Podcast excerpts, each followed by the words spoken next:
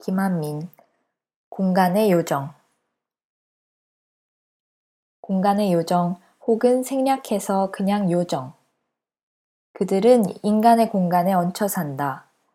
방과 부엌, 지하실과 부뚜막은 물론이고 병원이나 우체국 같은 공공 공간에도 요정들은 공간의 주인과 상의 없이 멋대로 들어앉는다. 그들은 구석이나 구멍, 홈페인 곳에 숨어들길 좋아하며 낮고 낡고 작고 좁고 아담하고 아기자기한 곳, 썩는 재료나 자연 재료로 만들어진 장소를 선호하고 음악은 즐기지만 소음은 못 견디며 계절이 바뀌는 것을 제외한 모든 외부 변화를 싫어하고 오래되고 변하지 않는 것들을 숭배한다. 그림 1처럼 온갖 까다로운 조건들을 따지자니 요정들의 입지는 좁을 수밖에 없다. 싫어하는 요소들을 모두 제외하면 남는 건 극소수의 공간뿐. 최근 몇 년간 시에서 야심차게 추진하고 있는 도시 성형 계획이 가속화되고 낡은 공간들이 속속 사라지면서 공간의 요정들을 발견하기는 점점 더 힘들어지고 있다. 그림 1. 공간의 요정이 못 견디는 것. 침 뱉는 소리, 고기 냄새, 통유리 건물, 엘리베이터, 군중, 휴대폰, 하이톤 여자 목소리, 가래 뱉는 소리, 확성기, 너무 밝은 조명, 전자음, 텔레비전, 담배, 공사장, 자동차. 요정의 유일한 식량은 지렁이다. 코알라보다 더 지독한 편식쟁이라 지렁이 없이는 못 산다. 단, 요정들은 지렁이를 통째로 먹는 게 아니라 지렁이가 쓴 씨를 먹는다. 이 씨란 우리가 아는 씨와 전혀 다르다. 씨 지렁이가 지나간 자리를 자세히 관찰해 보면 미세하고 입자가 고운 가루 물질을 발견할 수 있는데 그게 바로 씨다. 그렇게 부르게 된 이유는 지렁이에게 씨를 읽어주어야 생기는 물질이기 때문이다. 꼭 똥 같아. 지렁이가 씨를 싸는 거구나. 그치, 아빠? 그게 뭐니? 말을 예쁘게 해야지. 우리는 지렁이가 씨를 쓴다고 하고 씨 쓰는 지렁이를 씨지렁이라고 불러. 그럼 씨 쓰는 곰은 씨곰이겠네? 아니, 씨곰 따윈 없어.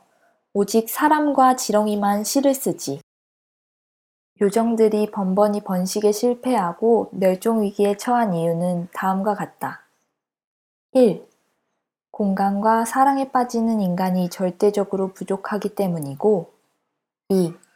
그나마 새로 태어난 요정이 있어도 먹을 씨가 없어 굶어 죽기 때문이다. 시지렁이 서식지를 파괴하는 도시 성형을 막을 방법은 없었다. 요정의 번식 체계는 독특하다.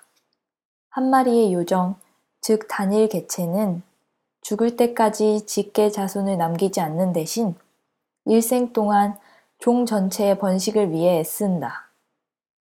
인간이 공간의 사랑에 빠지도록 끊임없이 유도함으로써 새로운 요정이 태어날 확률을 높이는 것이다. 요정들은 상당히 포괄적인 방식으로 종족 번식에 기여하고 참여하는 셈이다. 평소에는 거미처럼 자기 집에 가만히 웅크리고 있다가도 시 지렁이가 지나가면 요정은 곧바로 행동을 개시한다. 시 지렁이가 흘리고 가는 씨를 빨대 모양의 도구로 흡입해 배를 채우고 다 먹고 난 찌꺼기를 연기로 피워 없앤다. 요정의 호흡기를 거친 이 연기는 신비한 향을 뿜으며 일종의 가루 향수 효과를 낸다. 기분이라 불리는 이 물질은 인간을 특정 공간으로 끌어당기고 분위기에 취하게 만들어 한 번 맛을 본 사람으로 하여금 그 공간을 자꾸만 방문하고 싶게 한다. 요정들은 안 그래도 작은 몸집을 더욱 수축시킬 수 있는 능력이 있다. 숨을 깊이 들이마신 후 상상하기 힘들 만큼 오래 호흡을 참으며 몸 구석구석 내장에 찬 공기까지 바깥으로 빼내면서 자기 몸의 부피를 3분의 1 이하로 줄여 홀쭉해진다. 이런 신비한 능력은 요정들의 성장 과정에서 관찰된다. 그들은 인간과 정반대로 어릴수록 몸집이 크고 나이가 들수록 작아진다. 1년 주기에 이런 수축 과정을 거쳐 점점 더 작은 성인 요정으로 성장하는 것이다. 이런 행동이 진화한 이유는 다음과 같이 알려져 있다. 요정보다 공간을 있는 그대로 사랑하는 생물은 없다. 그들은 자신의 존재가 그 공간의 일부를 차지하면서 누를 끼치기보다 있는 듯 없는 듯 존재감이 미미한 공간의 음미자로 남길 원한다.